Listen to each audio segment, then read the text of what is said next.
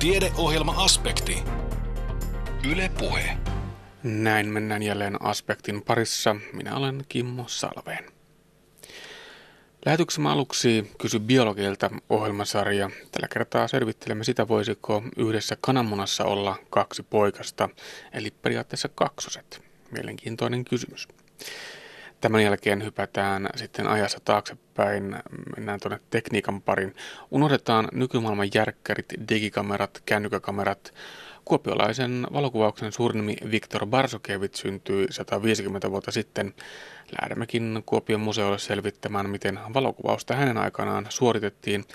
Tuolloin valokuvan rooli ja arvo oli niin kovin erilainen kuin tänä päivänä. Lisäksi menemme luontoon, mikä sen parempi aihe näin juhannuksen aikaan. Lähdemme kuturetkelle Kuopion Pujon Konttilaan havainnoimaan luontoa niin sammakoiden kuin muidenkin lajien osalta. Katsomme myös hieman tuonne taivaalle lintujen pariin ja kuulostelemme, mitä liian löytyy sammakon kurun lisäksi. Lopuksi vielä asiaa melusta. Musiikkia, puheensorinaa, työkoneita, taukoamatta ohisolivan liikenteen huminaa. Kun kuuntelemme ympärillemme, emme voi olla huomaamatta sitä, että meidät on ympäröity melun lähes ympärivuorokautisesti. Tapaamme tutkija Pekka Matilaisen, joka toteaa, että melu on aliarvoitu terveysriski, joka aiheuttaa unettomuutta, mutta sen lisäksi se häiritsee muistia, luovuutta ja oppimiskykyä. Tämän kaiken lisäksi se voi viedä jopa ennenaikaisesti hautaan. Tästä lisää siis lähetyksemme loppupuolella tällaisilla aiheilla tämänkertaisessa aspektissa mennään. Leipoja saattaa joskus löytää kananmunasta kaksi keltuaista. Tähän liittyy siis tämänpäiväinen Kysy biologilta ohjelmasarjan kysymys. Anne Heikkinen jatkaa. Haasteltavana on lehtori Juha Asikainen. Voiko periaatteessa kananmunasta koskaan kuoriutua kahta poikasta? Minusta tuntuu, että se on aika mahdoton tehtävä sanotaan siinä, että, että vaikka sanotaan kananmunia, joskus semmoisia tulee, jossa on kaksi keltuvaista, eli kaksi munasolua, ja periaatteessahan ne voi hedelmöittää molemmat, mutta siinä vaiheessa, kun se lähtee kehittymään se alkio siellä ja sikiö siellä, ja jos niitä on kaksi, niin tuota, ne, ne itsenäisesti lähtee kehittymään ja sitten ne muodostaa kudoksia siellä ja veri, verisuonistoja ja näin ikään. Ja siinä tapahtuu sekaannus siellä niillä, niillä että ne ei pysy, pysy tuota omissa kuosissaan loppuun asti. Eli siellä eri kudokset menee sen verran pahasti sekaisin, että tuota, joko ne tavallaan jo sen tautta se keskeytyy se alkion kehitys, tai jos se joskus käviskin niin, että se melkein niin loppuun asti kehittyisi, niin todennäköisesti sit siinä vaiheessa, kun pitäisi kuoriutua, niin kun se näillähän, kun ne linnun poikasta kuoriutuu, niin niillähän on tämmöinen kuoriutumis tavallaan kynsi tai nokka semmoinen, joka, jolla ne avaa sisältäpäin se, ja ne pyörii siellä silloin. Niin tuota, sillä ei ole yksinkertaisesti tilaa toimia sitten niillä, että ne jäisi sitten sinne sisälle. Eli tässä on niin tämmöinen fyysinen este. Eli verrattuna jos ajatellaan, että jotkut nisäkäs sikiöt pääsee kasvamaan vaikka kuinka useita, useita niillä riittää koulussa tilaa, mutta tässä tämä kuori, kuori rajaa niin kuin tämän tilan käytön kokonaan ja sitten tuota ne, siis ne ei yksinkertaisesti pääse niin kuin kasvamaan sinne ja niitä kaikkia tuotteita, ainevalintoja ja muuta tuotteita kerää, keräämään ja samoin kudostenkin rakenne, niin se ei pääse kehittymään sitten niin kuin normaalin kokoiseksi. Eli ne jää vajavaiseksi todennäköisesti. Että en ole kuullut, että olisi tämmöisiä, ei ole sattunut itselle, itselle on tuota aika paljon seurannut näitä lintujen kehityssysteemejä, tuota, niin, niin, mutta yleensähän nämä tietysti jota, jota hautetaan, niin ei äh, otetakaan tietenkään näitä, jos on kaksi keltuaista niin mukaan.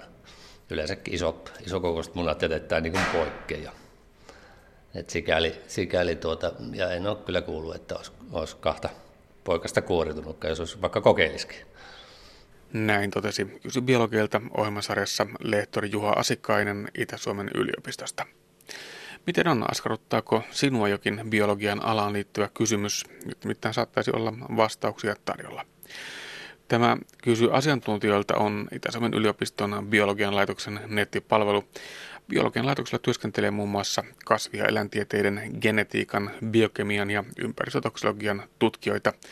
Heiltä voit netissä kysyä kysymyksiä ja tuon kysymyslomakkeen äärelle pääset vaikkapa Aspektin nettisivujen kautta www.kantti.net kautta aspekti. Ja osa näistä kysymysvastauspareista sitten radioidaan, kuten tuo edellä kuultu kysymysvastauspari. Mutta lähdetään sitten aikamatkalle vanhoihin valokuviin. Miten valokuvia otettiin aikanaan ennen kännykkäkameroita tai digijärkkäreitä, jotka ovat tänä päivänä arkipäivää? Entä miksi entisen herrasväki kävi valokuva-ateliessa poseraamassa visiittikortteja varten? Kuopion museon valon piirtämät näyttelyssä vierailija pääsee aikamatkalle valokuvauksen historiaan ja kuulun kuopiolaisen valokuvan suurmiehen Viktor Barsokevitsin jalanjäljille. Barsokevitsin syntymässä tulee tänä vuonna kuluneeksi 150 vuotta. Mutta kuinka nämä valolla piirretyt teokset eli valokuvat syntyivät Barsokevitsin aikoihin, Anne Hikkinen jatkaa. Oppaana on Kuopion museon amanuenssi Pekka Kankkunen. Tämän näyttelyn nimenä on valon piirtämät. Aloitetaanko siitä? Millainen merkitys, millainen tausta on valon piirtämät nimellä?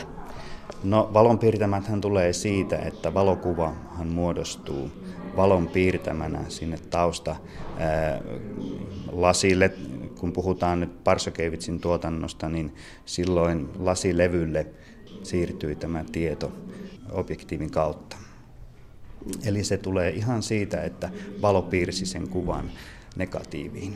Mm, ihan kuin taiteilija tekisi kynällä tai siveltimillä, niin, niin valokuvataiteilija tekee sen valoavulla. Kyllä, juuri näin. Eli aika silloin kun valokuva eh, keksittiin, niin pelättiin, että se syrjäyttäisi eh, muotokuvamaalarit, ja näin osittain kävikin. Eli, eh, mutta nämä maalarit siirtyivät sitten valokuvaajiksi. Aika moni näistä muotokuvamaalareista rupesi sitten valokuvaamaan. Tänä päivänä, kun meillä kaikilla kulkee taskussamme laite, jolla voi kuvata aineja kaikkialla ja se on helppoa, nopeaa, halpaa ja vaivatonta, niin meillä on varmaan aika erilainen suhde valokuvaan kuin ennen muinoin. Kyllä, varmasti näin on, koska valokuvaa ei tuohon aikaan vain räpsäisty niin kuin nykyään me otamme lukemattomia kuvia mitä erilaisimmista tilanteista. Mutta tuolloin se valokuvan ottotilanne harkittiin hyvin tarkkaan, ihan jo siitä syystä, että valokuvan ottaminen oli kallista. Entisaikaan tehtiin tällaisia visiittikuvia. Nykyihminen kun katselee, niin näyttävät turhan tärkeiltä sellaisilta oikein poseerauskuvilta, mutta, mutta niillekin oli aika tärkeä merkitys. Kyllä, se itse asiassa se tärkeys johtuu juuri siitä, että, että näitä käytettiin eh, käyntikortteina eh, tai muistolahjoina ja haluttiin, että se on arvokkaan näköinen.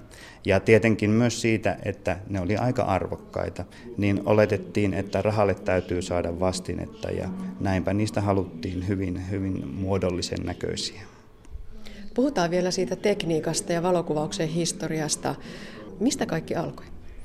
No itse asiassa kaikkihan alkoi sieltä dagerotypiasta, eli ensimmäinen, no itse asiassa ihan ensimmäinen valokuva muodostui asfalttipalaselle vuonna 1826. Eli sieltä tämä kaikki on alkanut. Ja sitten myöhemmin valokuva patentoitiin 1839. Sen jälkeen sitten nämä kuvathan olivat positiivikuvia tässä dakerotypiassa, ja niitä ei pystytty monistamaan, joka tietysti vaikeutti valokuvan käyttämistä. Ja se johti siihen, että keksittiin sitten tämä negatiivikuvaus, jolloin pystyttiin monistamaan valokuvaa. Ja se oikeastaan sitten vasta yleisti valokuvauksen. Ja Parsokevitskin aikoinaan sitten otti tämän lasinegatiivin käyttöön kun hän tuli tänne Kuopioon vaimonsa valokuvaamoon. Ensin vaimonsa oppiin ja myöhemmin sitten hän alkoi kuvaamaan itse. No millaisia vempaleita ne tota, itse laitteet, itse kamerat olivat? No Parsokevisin aikaanhan se valokuvauskamera oli oikeastaan vain laatikko, jossa oli objektiivi, joka heijasti kuvan sinne takaseinälle, jossa oli tämä valoherkistetty lasinegatiivi. Lasinegatiivin pinnalle valoherkkä aine oltiin levitetty ja, ja siihen muodostui sitten tämä kuva. Ja suljinta käyttämällä säädeltiin sitten sen valon määrää, mikä pääsee sinne kameran takaseinälle. joitain tällaisia vanhoja muistikuvia on, on ikään kuin salamasta. Joku räjähtää siinä kameran vieressä. Kyllä, eli salamahan tuli Parsokevitsille käyttöön 1890-luvun lopulla. Eli silloin käytettiin jo sitten tätä magnesium-salamaa jolla kuvattiin sitten studiossa pääasiassa, mutta myös tietysti sisäkuvia erilaisissa kohteissa, muun muassa tehdassaleissa ja kun tarvittiin lisää valaistusta. Mutta se ei ollut aivan yksinkertainen asia, sillä se tuotti aikamoisen määrän savua, tämä magnesiumsalama, ja montaa kuvaa ei voinut peräkkäin ottaa tällä magnesiumsalamalla. Täytyy ensin tuulettaa ja sitten vasta päästiin kuvaamaan uudestaan. Tosiaan nämä lasinegatiivit olivat se juttu. Siitä sitten kehitettiin tämmöinen selluloidin negatiivi, mutta se ei oikein ollut enää varsojuttuja. Kyllä, eli Parso kokeili mm, tällaisella nitraattinegatiivilla kuvaamista ja niitä joitakin kymmeniä kappaleita löytyy Parsokevitsin kokoelmasta, mutta hän jatkoi sitten kuitenkin tätä lasinegatiivikuvaamista, koska ne ei ilmeisesti laadullisesti häntä tyydyttäneet ja, ja hän säilytti koko kuvaamon historian ajan tämän lasinegatiivin pääasiallisena negatiivina.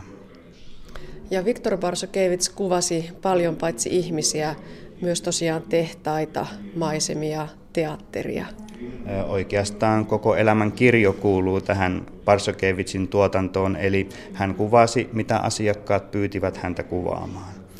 Eli hän tarvittaessa lähti minne vaan kuvaamaan. Tietysti loppuajasta hän ei itse käynyt kuvaamassa.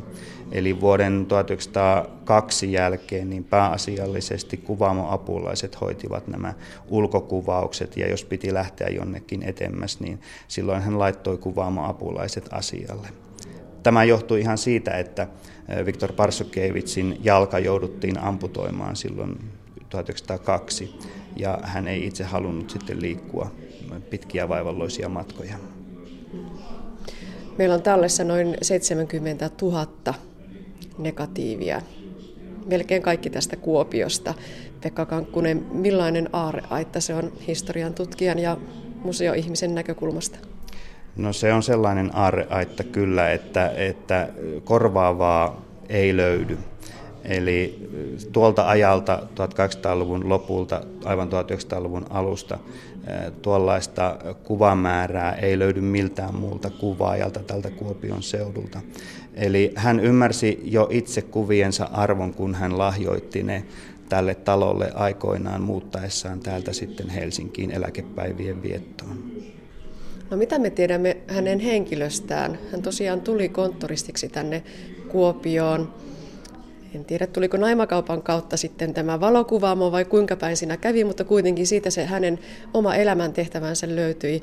Mm, hän on varmasti kuullut valtavan määrän tarinoita ja salaisuuksia ja nähnyt sinne kulissien taakse. Onkaan kirjoittanut mitään tällaista koskaan? Hän piti kyllä oman yksityisen elämänsä ulkopuolella tästä varsinaisesta ammatistaan.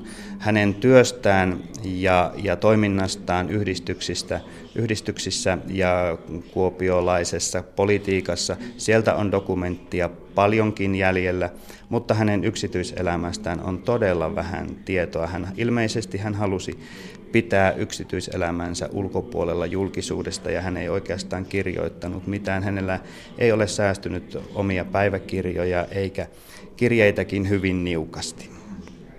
Eli siinä mielessä aika hämärä historian kannalta. No siinä mielessä erittäin mielenkiintoista myös, että hänestä ei ole mitään tarkkaa tietoa säilynyt, niin se saa tietysti mielikuvituksen lentämään, että minkälainen mies tämä Viktor Parsakevits oikein oli.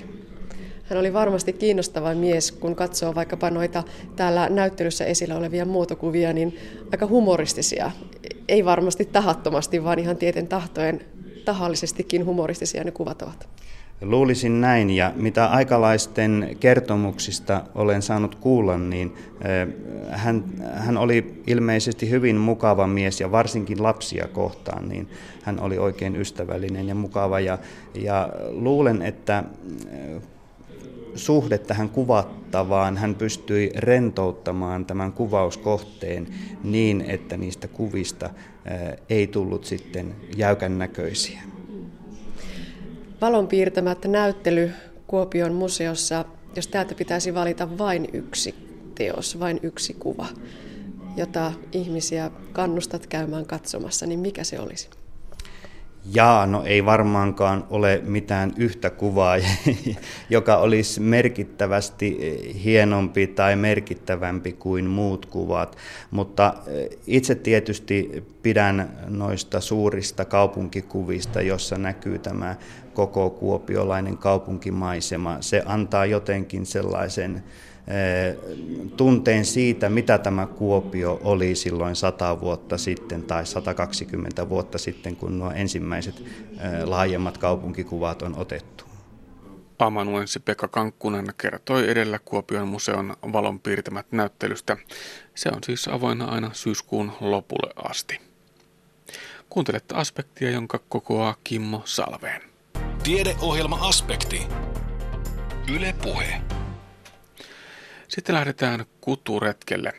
Kesä on jo sen verran pitkällä, että sammakot ovat jo hyvinkin aloittaneet soidinmenonsa ja sisiliskot heränneet horoksestaan vähän toki eri aikoihin Suomen eri korkeuksilla, pitkä maa. Mutta hypätään keväisiin tunnelmiin, kun kävimme toukokuussa kuturetkellä katsomassa, mitä metsissä ja niityillä näkyy. Oppaina Kuopion puijolla Konttilan maisemissa ovat luontopedagogi Mari Wikholm ja museoamanuenssi Marko Kelo Kuopion luonnontieteellisestä museosta. No niin, nyt me varmaan kaikki aletaan vähitellen olla tässä. Eli tulkaa vaan lähemmäksi, jotta kuulette paremmin mun ääneni tämän kovan tuulen suhinan ylitte. Eli tervetuloa Kuopion luonnontieteellisen museon ensi tämän kauden ensimmäiselle retkelle, eli te pääsitte nyt avaamaan retkikautta yhdessä meidän kanssa. Ja tämän retken nimi on Kuturetki. Sitä voi kukin sitten miettiä ihan, ihan ja että millä mielellä tänne nyt sitten lähtee, mutta tota, tämän retken teemana on enimmäkseen sammakkoeläimet ja matelijat, mutta totta kai katsotaan sitten myös muita kevään merkkejä, kuunnellaan lintuja ja katellaan, jos täältä löytyisi vaikka jotain mielenkiintoisia kasveja, jotka on nousseet. Ja tota, tosiaan Suomen matelijat ja sammakkoeläimet ei ole kovinkaan runsaslajisia, eli meiltä tunnetaan tällä hetkellä semmoiset 11 lajia yhteensä. Eli siellä on tota, kuusi sammakkoeläinlajia ja viisi mateliaa, joita tunnetaan täällä Suomessa. Ja tota, siinä mielessä tämä niin kun Pohjois-Savo ja Kuopion seutu on aika hyvä paikka harrastaa sammakkoeläimiä tai matelioita, että täällä niitä melkein kaikkia, ainakin läheltä, voi päästä näkemään tai niiden jälkiä voi, voi päästä näkemään. Ja tota, täällä Konttilassa, täällä on ainakin niin kuin aikaisemmin on havaittu viitasammakoita, Tänä keväänä ei sellaisia vielä ole kuultu, mutta tota, kuulemma ihan tuossa lammessa niitä viitasammakoita on elänyt. Mutta tota, sen lisäksi täällä on nähty tavallisia sammakoita ja niin kuin niitä on kuultu tässä jo tänäkin keväänä. On kuultu rupikonnia ja nähty niitä. Sisiliskoja täällä on vilistellyt. Mutta sitten niin kuin nämä varsinaiset käärmeet kyllä niin kuin täältä Konttilasta ja Puijolta on puuttuneet. Ja tota, Samaten täällä on niin kuin jopa semmoista harvinaisempaa lajia kuin vesilisko tai semmoista kummallisempaa salamantarilajia. Niitä on täältä havaittu. Ja tota, sitten taas tuolla niin kuin Nilsian puolella, jos puhutaan niin kuin Kuopiosta vähän laajemmalti, niin Nilsian puolelta tätä harvinaista rupiliskoa on sitten myös, myös nähty ja sitä on tutkittu. Eli siinä mielessä niin kuin nämä meidän seudut on kyllä ihan hyviä sammakkoeläin- ja matelia retkien paikkoja. Mutta tota, äh, semmoisia muutamia ohjeita, mitä nyt sitten niin kuin tämän, tämän retken osalta kannattaa niin kuin pitää mielessä. Eli tota, sammakkot on aika arkoja. Eli niin kuin, siinä mielessä, kun mennään esimerkiksi ton lammen rannalle, niin voi hyvinkin olla, että me ei nähdä sieltä yhtään mitään, koska tota, vaikka siellä sammakoita tällä hetkellä olisikin, niin kun tämmöinen porukka tulee lähelle, niin ne voi olla aika ujoja ja sitten vilahtaa niin kuin sinne pinnan alle ja pysyä piilossa. Mutta tota, että jos me niin kuin liikutaan hitaasti, ja jaksetaan vähän aikaa odottaa, niin voi hyvin olla, että me sieltä sitten nähdään tai kuullaan jotakin sammakkoelämää. Ja kysyä saa koko ajan, vastataan parhaamme mukaan siihen. Kyllä, heti. Onko teillä jotain veikkausta, miksi niitä käärmeitä ei täällä ole? Itse asiassa tämä on aika yleinen myytti, tämä, että käärmeet ja muurahaiset ei viihdy samoilla alueilla. Et tota, itse asiassa niin kun, ää, monet käärmeet ja muurahaiset päinvastoin saattaa tykätä ihan samoista alueista, eli se ei niin kun liity olle, ne ei liity toisiinsa. Niitä voi olla samoilla alueilla tai sitten ei. Todennäköisempi syy on se, että tämä on niin kuin teiden ympäröimä alue. Eli kun tämähän on kuitenkin niin kuin niemen pää ja tässä ne kulkee niin kuin aika isot tiet suurin piirtein koko puijon ympäri, niin tota, ne voi olla, että täällä on joskus ollut, sitä mä en tiedä, mutta ainakin niin kuin nykyään käärmeiden on vaikea päästä tämän tien ylitte. Liikenne. Käärmeet toisaalta liikuttamalla pitkälle, jos täällä olemaan, niin varmaan kilometriä pitemmälle menee. Joo, se on ihan totta. Eli tota, käärmeet on hyvin paikkauskollisia. Et jos ne löytää jonkun hyvän paikan, niin ne pysyy siellä hyvin mielellään, eikä niin kuin lähde todellakaan kilometreittäin. Mutta siis Kuopiossa kyllä on. Eli niin kuin Neulamäessä on, on käärmeitä, pienessä Neulamäessä on, ja, ja siis kyitä nimenomaan. Et tota, tiedätkö sä, Marko, että missä olisi lähimmät rantakäärmeet? Keski-Suomen puolella. Ei, kyllä niitä täälläkin on, mutta en, en ole itsekään havainnut. Että... Missä on lähimmät ne kangat? Ahvenanmaalla. Kangaskäärme on semmoinen laji, jota ei kasva, kasva, jota ei elä missään muualla kuin Ahvenanmaalla. Eli se on meidän käärmeistä ja matelioista kaikkein harvinaisin ja todella siis niitä ei ole koko Manner-Suomessa ollenkaan. Joo, mutta tota, me voitaisiin nyt hissuksiin Markon opastuksella mennä nyt sitten niin kuin ton ensimmäisen lammen rantaan ja katsoa, mitä me sieltä löydetään. Eli lähestymme haikaran kevein askelin. Saa puhua kyllä, mutta Mutta älkää varoin. tömistelkö kauheasti. Jos siellä jonkunlaista aktiviteettia näkyy, niin se voi ilmetä pulahduksina tai renkaina tai tuolta löytyy lähin kutu tuosta kulmauksesta. Ja tässäkin lammikossa aivan varmasti on niitä, mutta se on tuurissa, että nähdäänkö tai kuullaanko. Onko moni lapsista kuullut sammako Mites muuten talvehtiiko nuo samma, sammakot? Vai miten? Kyllä. Joo. Etupäässä ne talvehtii järven pohjissa. Osa mökkiläiset tietää, että saattaa kaivoissa talvehtia, kiven koloissa, syvällä, syvällä maan onkaloissakin voi talvehtia, mutta aika suuri osa järven pohjiin menee horrostamaan. Miten nyt tässä lammikossa oletettavasti, niin selviääkö ne No, kyllähän, se, kyllähän niiden täytyy, täytyy niin, niin, että tässäkin on joku syvempi kohta tässä. Tässä lammikossakin on syvä kohta, että varmasti saattaa löytyä semmoinen, mihin ei jää yllä, mutta nehän kyllä pärjää. Ja tässä on tietysti ympärillä aika paljon tätä lohkareikkoa, missä sitten saattavat myös talvehtia. Mm. Jos tuutte lähemmäksi tänne, niin mä voin näyttää sammakon kutua. Mm. Tossa. Läpinäkyviä kupleja, mm. mm. Eli tää tässä, tää on sammakon kutua tää. Eli siinä, näistä kaikista kuoriutuu pieniä nuijapäitä, jotka sitten lähtee uiskentelemaan tänne näin. Kum, minkä kutua se on? Mä luulen, että se on tavallisen sammakon kutua. Eli tota, kun nämä mätimunat näyttää tälleen niin kuin kelluvan tuossa pinnassa, niin tämä on luultavasti tavallisen sammakon kutua. Eli tämä on t- tähän päästelty tässä ihan niin kuin vähän ajan. Niin, noista, tästä, näistä munista tulee sitten niitä nuijapäitä, jotka lähtee uiskentelemaan. Mikä? Ei. Itse asiassa tämä on aika tärkeä kysymys. Eli tota, sammakon kutuun tai sammakkoihin, niihin ei saa koskea. Eli te olette ehkä varmaan joskus kuulleet, että joku, joku on niin kuin ottanut sammakon kutua kotiin ja vienyt sitä ja vaikka johonkin akvaarioon ja katsonut, kun sieltä sitten niitä nuijapäitä kehittyy, niin niin ei nykyään enää saa tehdä. Eli kaikki sammakkoeläimet on rauhoitettuja ja sen takia niitä ei saa mennä häiritsemään. Ja sen takia mäkään en niin kuin nostanut silleen, niin kuin, että hei kattokaa täällä on kutua, vaan mä tälleen vaan osoitan tällä kepillä, että tossa sitä on. Mutta siihen ei saa mennä koskemaan, eikä sitä saa hajottaa kepillä eikä mitään tälleen. Sen täytyy antaa olla rauhassa. Mutta entä kun joillain on niinku sammakkoina lemmikkejä? Se on kato eri asia. Ne ei ole näitä suomalaisia sammakkoja. Mutta eikö niitä saa ottaa edes kun kädelle? Jos esim. Jo, joidenkin mökeillä on niitä sammakoita, niin jotkut ottaa niitä käteen. Niin ei saisi tehdä. Mm. Miksi? Kato, vesijötökkä on vähän eri asia kuin me ihmiset. Eli niin kun vesijötökät, kun ne elää täällä, niin tota, niillä on ihan erilaiset säännöt, mutta me ihmiset ollaan sellaisia. Ups. Mä oon nähnyt vesimittareita. Joo, tässä paljon näitä tällaisia muita otuksia kyllä. Meidän tädin Toi on esimerkiksi hopeaseppä, toi. Meidän tädin mökillä, kun siellä ne ilmailtiin sellaista, illalla pihalla ja sitten me nähtiin siellä tosi paljon sammakkoja. Mm, mm, niitä kyllä on. Et niitä tota, tosiaan näitä aikuisia sammakoita ei tällä hetkellä nyt tässä näy, mutta ihan varmasti ne on täällä olleet, kun tähän tämä kutu on nyt päässyt tulemaan. Eikö viit, se, onko viitasammakot pienempiä kuin tavallisesti? Pikkusen pienempiä kyllä. Normaali viitasammukka.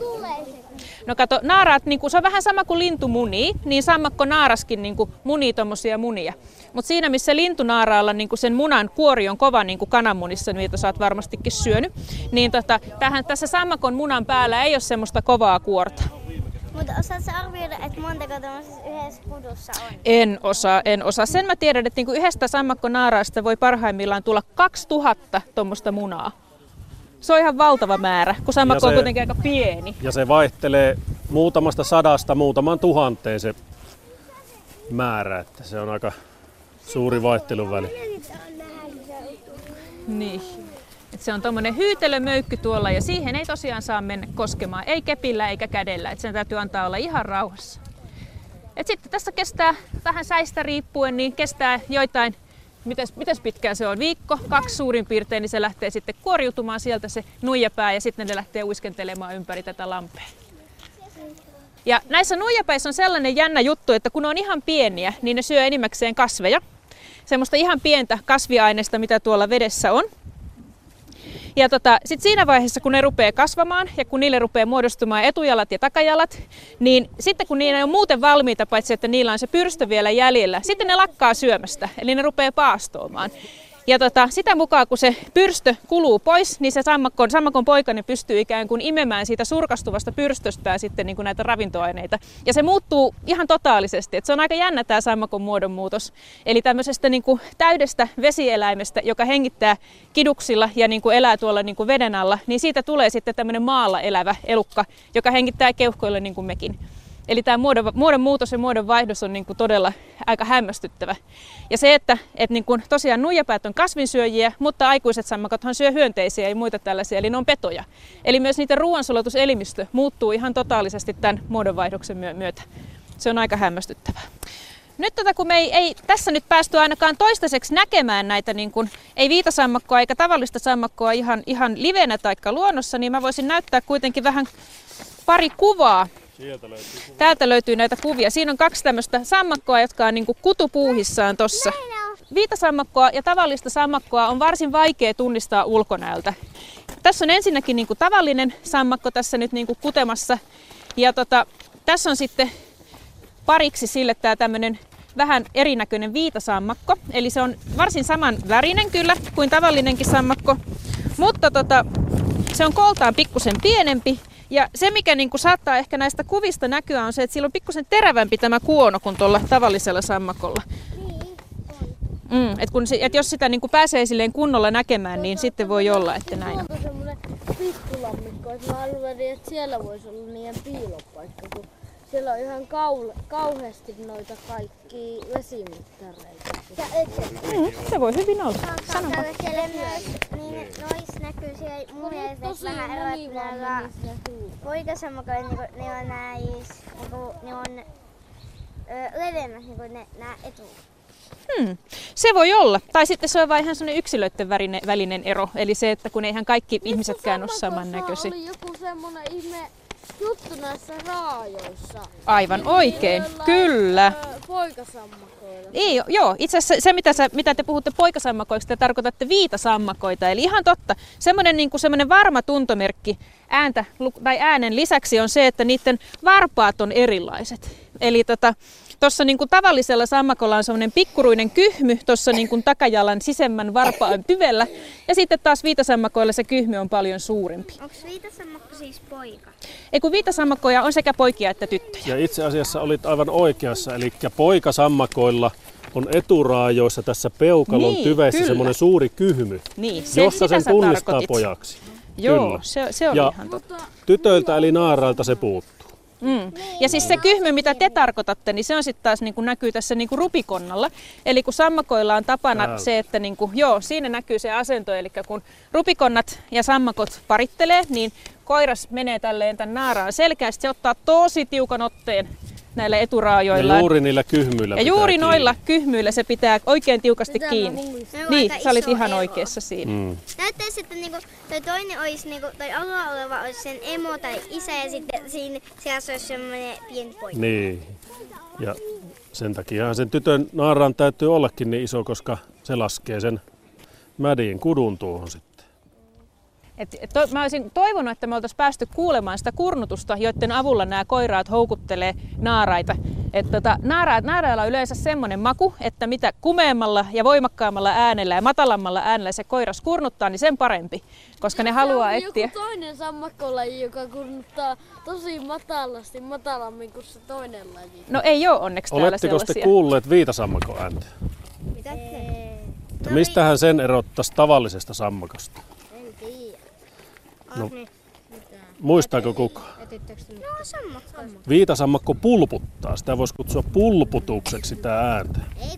Ja sammakko kurnuttaa, kyllä. Eli ne, ne ei mene sekaisin toi, toistensa kanssa. Et jos niitä kuulee, niin sitten kyllä ihan varmasti huomaa sen eron, että millä lailla ne ja ääntelee. rupikonnallakin on semmoinen kurnutus, mutta se on huomattavasti semmoinen terävämpi kuin tavan sammakon kurnutus. Se on semmoinen, olen huono huono matkimaan sammakon ääniä, mutta se on, se on erilainen se kurnutus. Lyhyemmät sarjat ja kuuluvampi. Mm. Joo, no me voitaisiin oikeastaan siirtyä tuohon sitten seuraavaksi asioista sen verran, että onko joku, niin kuin, onko joku veden lämpötila vai mikä, mikä se tekee, että milloin niin kuin on se, just se optimaalinen kutuaika, tiedetäänkö siitä, että milloin ne ryhtyy niin kuin No siis on. siihen vaikuttaa? No siis äh, nehän, nämä, mä, mä, nämä niin kuin munat, nehän äh, valmistuu ja kypsyy siis silloin, kun vesi, vesi on lämmintä. Eli sen Joo. takia niin kuin nämä, nämä, tota, nämä sammakot yrittää valita mahdollisimman lämpimän paikan niin kuin tuosta lammesta, jotta sitten niin kuin lämpö saisi nämä, nämä mätimunat kehittymään. Joo. Mutta tota, äh, Voiko ne olla sitten ihan suorassa auringonpaisteessa? Joo, kyllä ne, joo, koska siis eihän ne kuivu. Kun ne on vedessä, niin eihän ne kuivu. Et niin kuin lämpö auttaa sitä vaan, että ne yrittääkin päästä joo. mahdollisimman lämpimään. Mutta tota se, että niin kuin mikä saa niin kuin tämän kudun alkamaan, mikä saa ne innostumaan, niin tota, mä en tiedä. Kyllä siis varmasti lämpötilalla on vaikutusta, mm. mutta mä luulen, että se on niin kuin lämpötila ja valo yhdessä. Joo. No niin, tulkaapa, jatketaan vesiliskopaikalle matkaa. No niin. Eli tässä kohdassa ö, on ainakin ollut vesiliskoja. Ja tota, Markolla on tuolla kuva, mitä hän nyt juuri esittelee, että minkä näköinen se vesilisko on. Mutta tota, vesiliskon nimessä on oikeastaan kaikki pielessä. Se ei ole lisko, vaan se on sammakkoeläin. Ja se elää vedessä oikeastaan vain silloin, kun se, silloin kutuaika. Eli oikeastaan se, se on enemmän maalla elävä sammakkoeläin kuin vedessä asuva lisko. Mutta okei, se näyttää liskolta ja niin kun niitä on helpoin nähdä vedessä, niin siitähän se erehdys on tullut. Täällä ei ole havaittu vaskitsoja. Eli tota, vaskitsan levinneisyys on vähän sellainen laikuttainen. Et mä oon itse kaikki vaskitsani nähnyt pääkaupunkiseudulla etelärannikolla. Mutta esimerkiksi kuulemma siis Pohjois-Karjalassa on semmoisia paikkoja, joissa vaskitsoja voi olla ihan paljonkin. Että se vaihtelee. Yes. Tulihan se sade Tulihan se vähän, se muutama tippa ainakin. Hei, täällä on sammakko nyt. Oho, onko siellä Ensimmäinen ihan oikea sammakko? sammakko? No niin, älkää astuko päälle. Tuolla loikki. Antaa se loikkia, mutta niin. seuratkaa vierestä, älkää astuko päälle. Antakaa olla, tuolla tavalla se loikki.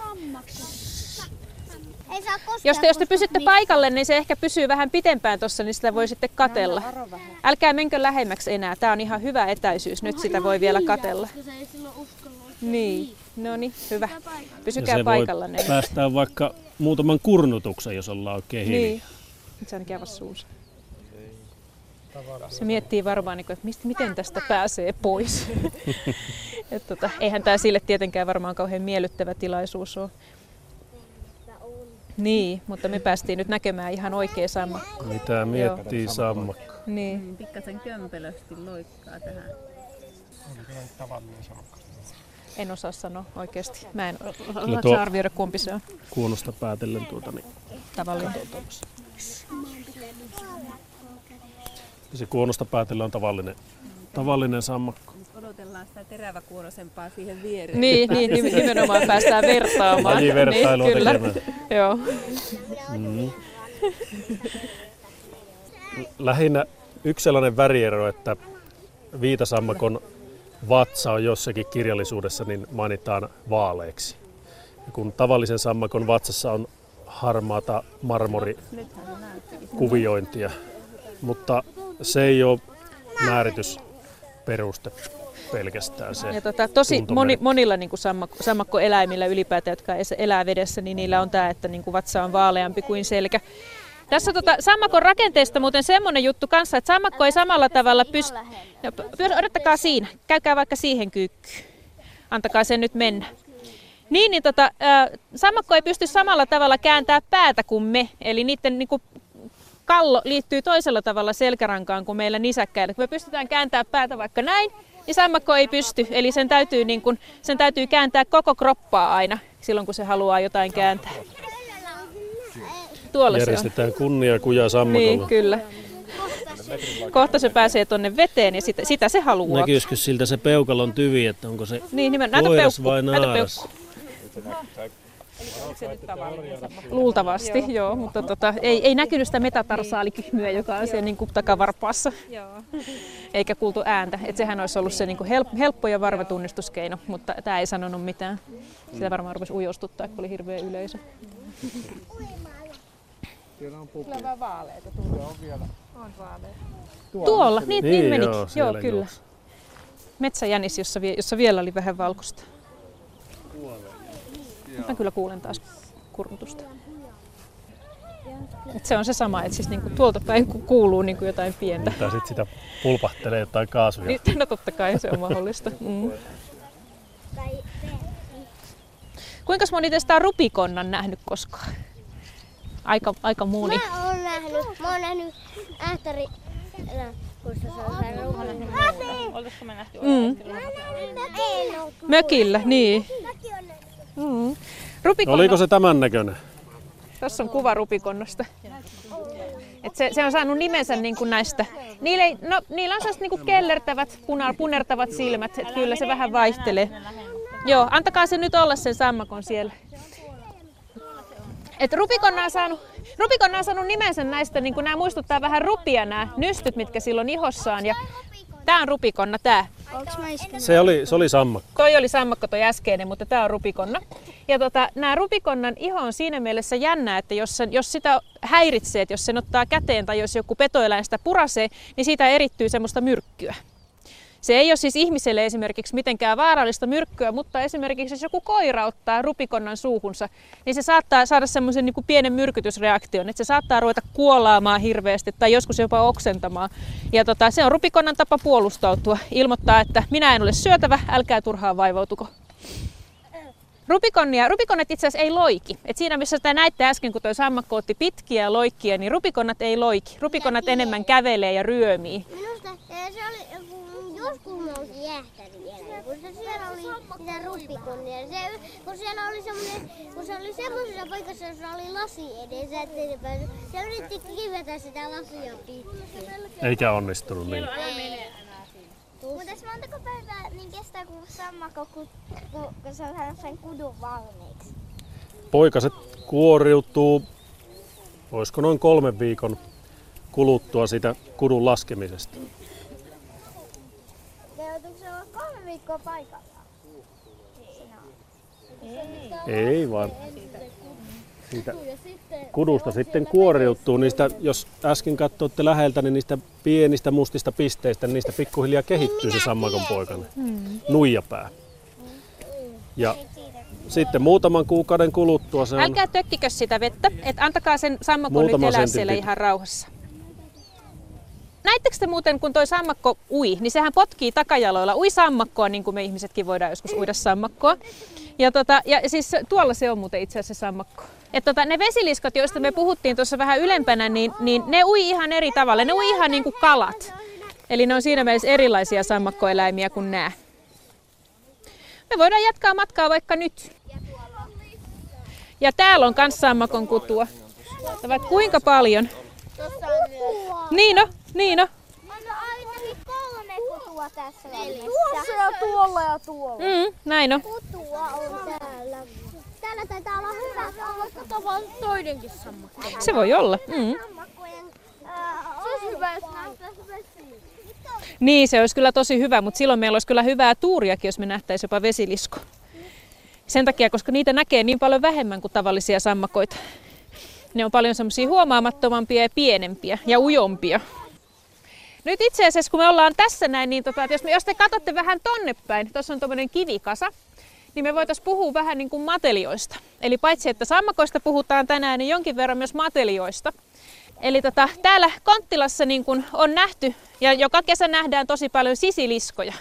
Kuinka moni teistä on koskaan nähnyt sisiliskon? Ne on kyllä, ne on, se- ne on Suomen yleisimpiä matelioita, niin tota, ei mikään ihme, että niin kuin sisiliskon olette sitten joskus nähneet. Muista, muistatteko te, mitä voisi tapahtua, jos sisilisko säikähtää jotain oikein pahasti? No kerro vaikka sinä. Siltä putoo häntä. Siltä putoo häntä, ihan totta. Sillä on semmoinen tietynlainen lihas siinä sen hännän tyvellä. Aina se voi potkaista. Niitä itse asiassa ikään kuin puristaa sitä häntää niin kovaa, että se irtoaa se hännän loppuosa. Niin tota, oikeastaan siis niin kuin ihan tarkkaan ei tiedetä, että, että millä tavalla se mekanismi toimii, mutta se on, enkä mä tiedä sattuuko se sitä. En ole koskaan tullut kysyneeksi. Mutta tota, se on sellainen tietynlainen rengasmainen lihas, ja kun se puristaa sitä oikein kovaa, niin sitten, sitten se häntä voi pudota. tekee sen sen takia, että se, joka sitä jahtaa, niin siis se, että se niinku hämääntyy, että se jää niinku katsoa sitä häntää, Mm. siitä pääsee pakoon. Niin, ja siis itse asiassa se häntä voi potkia tosi pitkään, että se niinku kiemurtelee monta minuuttia sen jälkeen, kun se sisilisko itse on kävellyt pois. Kasvattaako se sisilisko sitten uuden? Kasvattaa, kyllä. Tuleeko siitä yhtä iso vai pienempi? No itse asiassa, niin, siis se vähän riippuu. Et tota, yleensä se on vähän erinäköinen. Se on pikkusen niin kuin paksumpi siitä kohtaa, kun se on niin kuin katkaissut, se, katkaissut sen. Eli tota, kyllä niin kuin ulkonäöstä voi erottaa, että, tota, että onko niin kuin se katkaissut sen vai eikö ole. Sitten paitsi saattaa olla jos semmoista kuviota tai jotain semmoista, niin se on varmaan erilainen. Niin, se voi olla joo. Mutta näissä sisiliskon hännässäkin siinä on sellainen juttu, että jos sisilisko joutuu katkaisemaan sen häntänsä, eli säikähtää, niin tota, ja jos tämä tapahtuu niin kuin joskus loppukesällä tai syksyllä, niin silloin sisiliskolle saattaa käydä huonosti seuraavana talvena.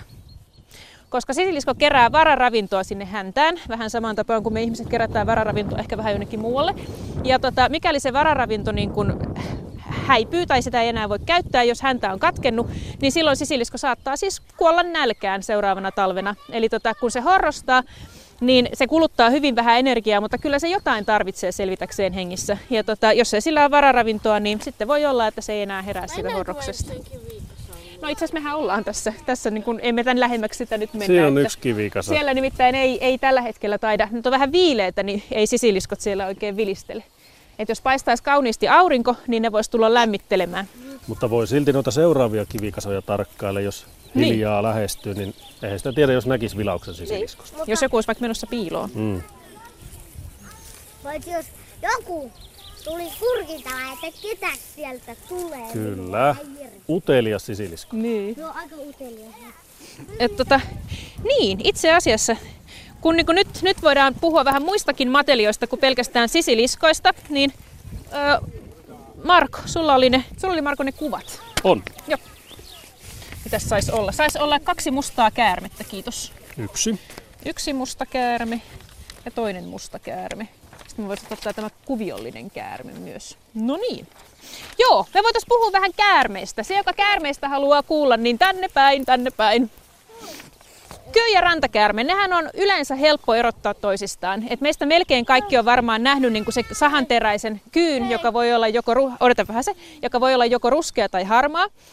Ja sitten taas niin kuin tavallisesti, jos rantakäärmeen näkee, niin melkein kaikilla on sitten niin kuin tämmöiset kauniin keltaiset pilkut täällä, niin kuin täällä ikään kuin korvien takana, vaikka käärmeillä ei ihan oikeita korvia olekaan. No kerro. tuota, kun ne erottaa nyt semmoista, että tää on rantakäärme. Kyllä. Niin rantakäärmeellä on tämmöisiä isoja suomuja tässä päälailla. Mm. Ja kyllä ei oo. Ja kyllä on semmoista virusilmäkin ja rantakäärmeellä semmoista ympäri. Aivan. Aivan Juuri oikein. näin. Eli tässä pidäksä, pidäksä vähän aikaa tätä? Joo, eli Juuri tässä näin. tuli vastaus oikeastaan nyt sitten siihen, että entä jos näkee ihan kokonaan mustan käärmeen? Eli tässä on, tota, tässä on kokonaan musta rantakäärme, jolta puuttuu ne laikut täältä, niin kuin, täältä pään takaa. Ja tossa on sitten kokonaan musta kyy. täällä, täällä tota asiantunteva selitys tuli tosiaan jo, että jos, jos katsoo tätä tämmöistä täysin mustaa käärmettä ihan läheltä, niin silloin tosiaan niin kuin päässä on sitten niin kuin näitä tuntomerkkejä, eli tota pään muoto on vähän erilainen, silmän muoto on vähän erilainen ja myös sitten niin kuin näiden suomujenkin muoto on pikkusen erilainen. Että tota, ja koko kyllä, eli niin kuin rantakäärmeet on yleensä paljon suurempia kuin kyyt. Et suurimpia rantakäärmeitä on ollut semmoisia niin ylimetrisiä ja kyy taas ei juuri koskaan kasva edes metrin mittaiseksi. Et enimmäkseen ne on semmoisia puolen metrin mittaisia, et toki vähän isompia. Mm, mm. Et itse asiassa, kun meillä on niin kun museolla valokuvanäyttely näistä erilaisista sammakkoeläimistä ja matelioista, niin siellä on tosi eri, erivärisiä kyitä kyllä.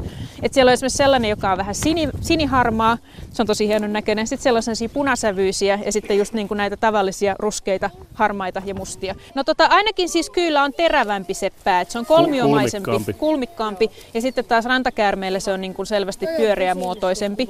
Mutta tota, en osaa sitten sanoa sitä, että, että niin kuin pään koko suhteessa Siis ainakin rantakäärmeen pää näyttää suuremmalta, munkin mielestäni itse asiassa. Ja tosiaan se, että niinku käärmeitä täällä, en, ainakaan mä en ole havainnut, Konttilainen ei ole havainnut, että niinku, Me ollaan nähty äh, kerran äh, siellä autotiellä mökin lähellä. Siinä äh, mökin, äh, mökin meno autotiellä Ai kuollut samma. Liiskaantunut mm. samma. Niin sen äh, päältä on varmaan joku Ampiaiset söi niitä. Oho, sitä sammakkoa. Niitä oli ihan siinä? kauhean parvi ampiaisia sinne, jotka söi. Ja joka päivä, joka päivä vaan näkyy luurenko enemmän sitä sammakkoa. Niin. Mutta päästä katsoa sitä vähän pitempäänkin, niin. Niin varmaan, Joskus oli toinenkin, mutta sitä ei syönyt ampia. Se oli aika hauska se, jota ampia, se ihan joka päivä vaan oli aina vaan. Onhan sekin hieno luontohavainto. Onhan se. Näkee kyllä. kuinka se luonto hävittää pikkuhiljaa sen. Niin, niin että missä vaiheessa se sitten, niin kuin, kyllä, no, joo. Joo. No niin, lähdetäänkö me tonne päin ja kuunnellaan vaikka lintuja? Teemme näin. Kulkiessamme. Hei, täällä on sammakko yksi lisää. Täällä on sammakko, seuraava sammakko. Mutta varokaa, varokaa, että te... Mutta, mutta tämä... Varokaa, siinä on. Mikä sammakko? Aha, kattokaa. Täällä nyt hieman tuo kuono näyttää terävämmältä kuin edellisellä, mutta ja se on tuota, pienempi myös. Ei saa koskea, muistakaa, ei saa koskea. Pienempi kooltaa, mutta hankala sanoa ilman tarkempaa. Joo, ei kosketa ja väistytään hieman kauemmas siitä. Niin... Se on vatsasta ihan keltainen. Niin, tuliko joku kysymys? Joo, tuota, kun sateen jälkeen nousee noita matoja aina asfaltille, niin mistä se johtuu? No se johtuu siitä, että ne meinaa tukehtua. Eli tota, että kun, siis kun sataa oikein kovasti, niin tota, niiden matojen kolot, ne voi täyttyä vedellä, että nousee niin kuin pintaan sieltä, kun ne ei pysty elämään veden alla. Eli se on se syy. Sitten ne kuolee siihen asfalttiin usein. Niin, niinhän siinä käy. Eli ne joutuu vähän niin kuin ojasta allikkoa. Mutta tota, kun ne ei ole niin kuin, niiden käyttäytyminen on ikään kuin evolutiivisesti kehittynyt siihen, että ne niin kuin tulee veden alta pois, jotta ne ei tukehtuisi, mutta ne ei vielä ole tottuneet niin kuin autoihin eikä mihinkään tämmöisiin. Eli, tota, eli ne todella joutuu niin kuin vaan pahempaan pulaan, kun ne nousee asfaltille. Niin. Mutta se on ihan, ihan mahdollista. Mm, mm. Kyllä, vesi täyttää niiden onkalot ja ne tulee sitten niin, onkaloiden puhdistamisen jälkeen. Kyllä, juuri näin, että se vesi tunkeutuu niiden koloihin ja ne lähtevät liikkeelle. Mitenkäs, mitenkäs te lapset, tunnetteko te lintujen ääniä?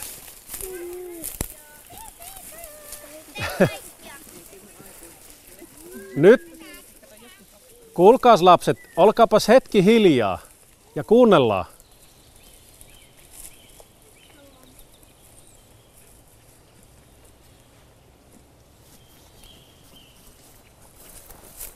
Mikähän se mahtaisi olla tuo kova-ääninen lintu tuolla rinteellä? Tuo viheltelijä tuolla. Onko se kuikka? Ei ole kuikka. Se on rastas, mutta mikä rastas se voisi olla? Se No sieltä.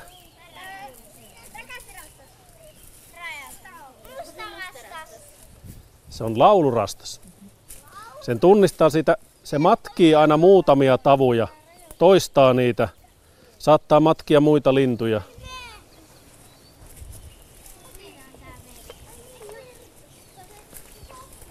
Hentoja ääniä, tuolta on vihervarpusen ääniä.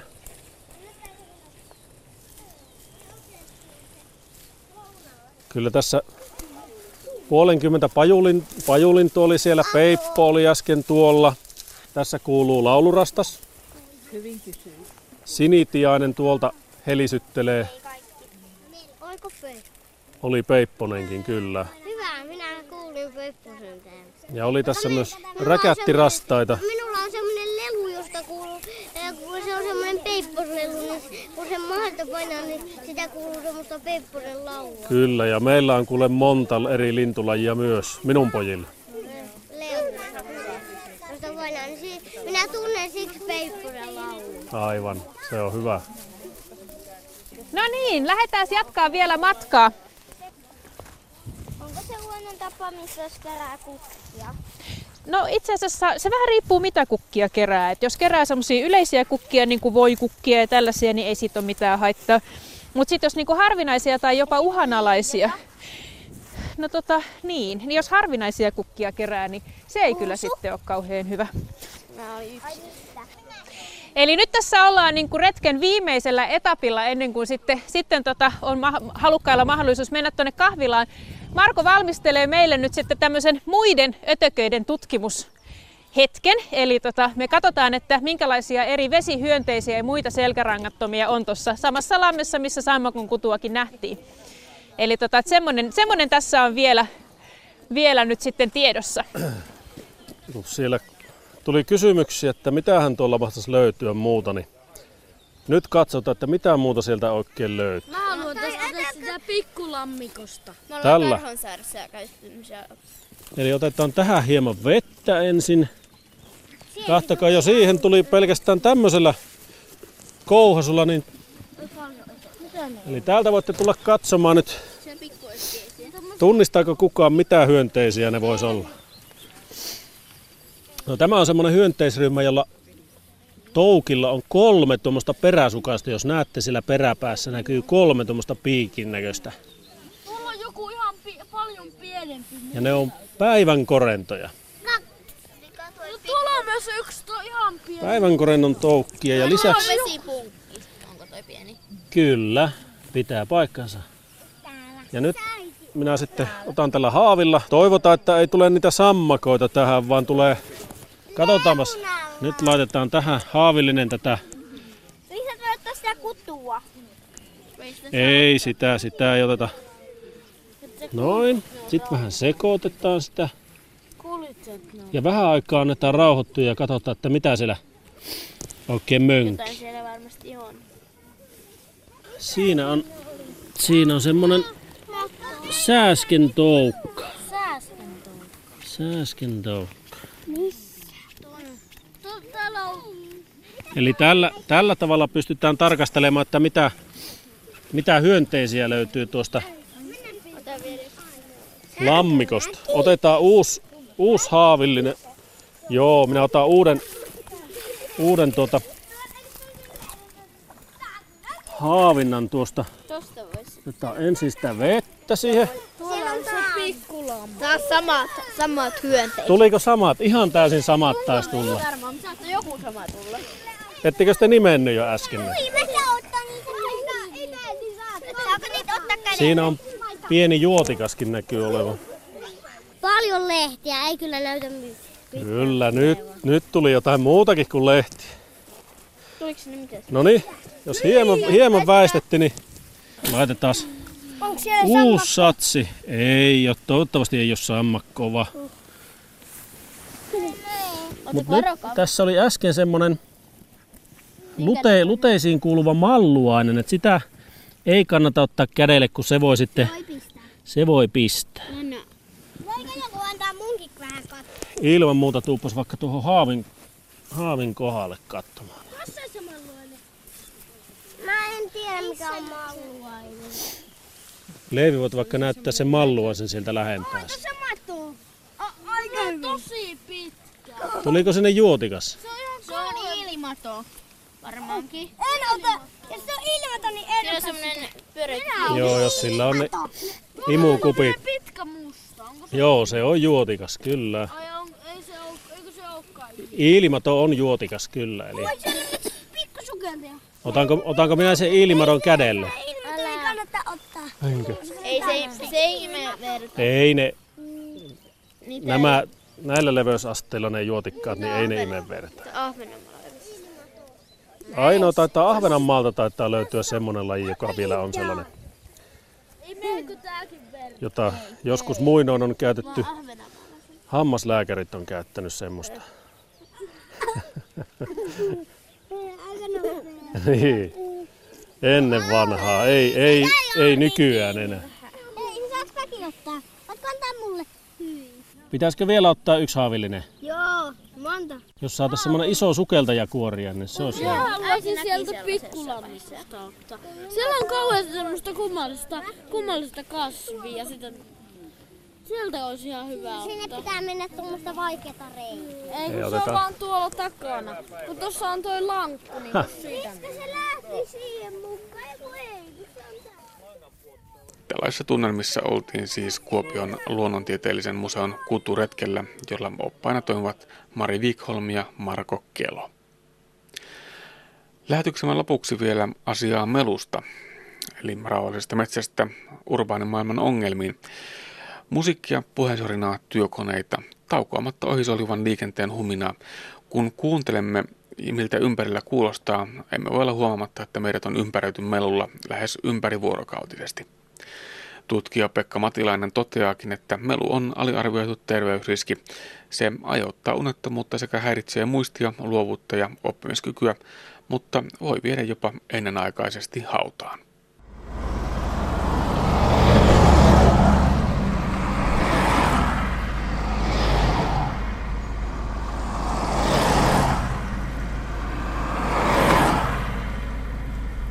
No voiko se melu olla ihan haitallista? Jos puhutaan terveydelle haitallisista asioista, niin voiko meluun laskea sellaiseksi? Saksassa on tehty tutkimus, jossa on havaittu, että melualueilla asuminen tappaa tuhansia ihmisiä vuodessa. Suomen tasolla puhutaan muutamista tai muutamista kymmenistä kuolleista vuodessa pelkästään melusta. No millä mekanismilla melu meitä tappaa? Sitäpä ei tunneta. Se voi olla stressihormonien kautta, unenhäirinnän kautta ja siinä voi myös olla sitten nämä ilman pienhiukkaset mukana. Siinä voi olla yhteisvaikutusta, hiukkaset ja melu. Sitä ei oikein tiedetä sitä mekanismia, mikä se mikä sitten varsinaisesti aiheuttaa esimerkiksi sydän- ja verisuonitautia. Mutta näitä saattaa olla muitakin. Meillähän on yhteiskunnassa noussut tässä viime vuosikymmeninä, samalla kun se melualtistus on kasvanut, niin tullut näitä elintasosairauksia, mistä ei nyt ei välttämättä tiedetä, johtuuko ne ravinnosta, johtuuko ne jostain ympäristötekijästä, mikä siellä on se tekijä.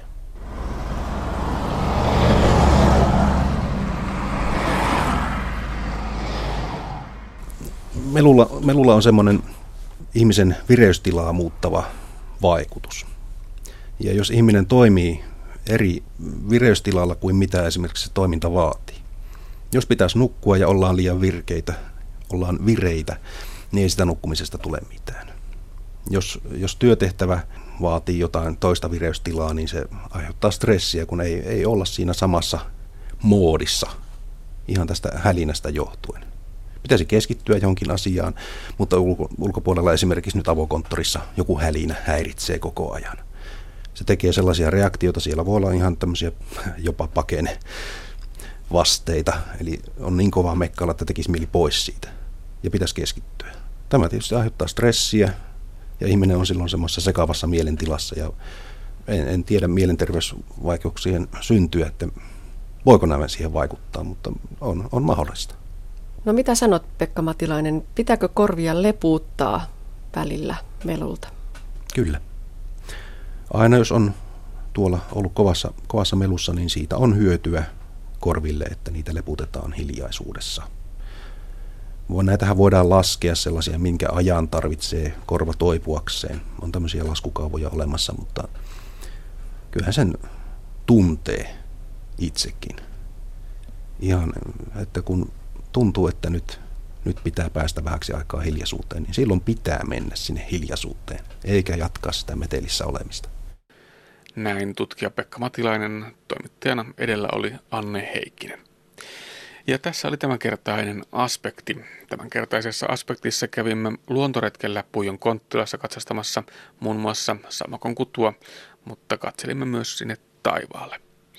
Tutustuimme Kuopion museon näyttelyyn, jossa pääsimme perehtymään entisajan valokuvauksen maailmaan ja kuulimme, voisiko samasta kananmunasta löytyä kaksikin poikasta. Lisää aspektin aiheista netissä osoitteessa kantti.net kautta aspekti.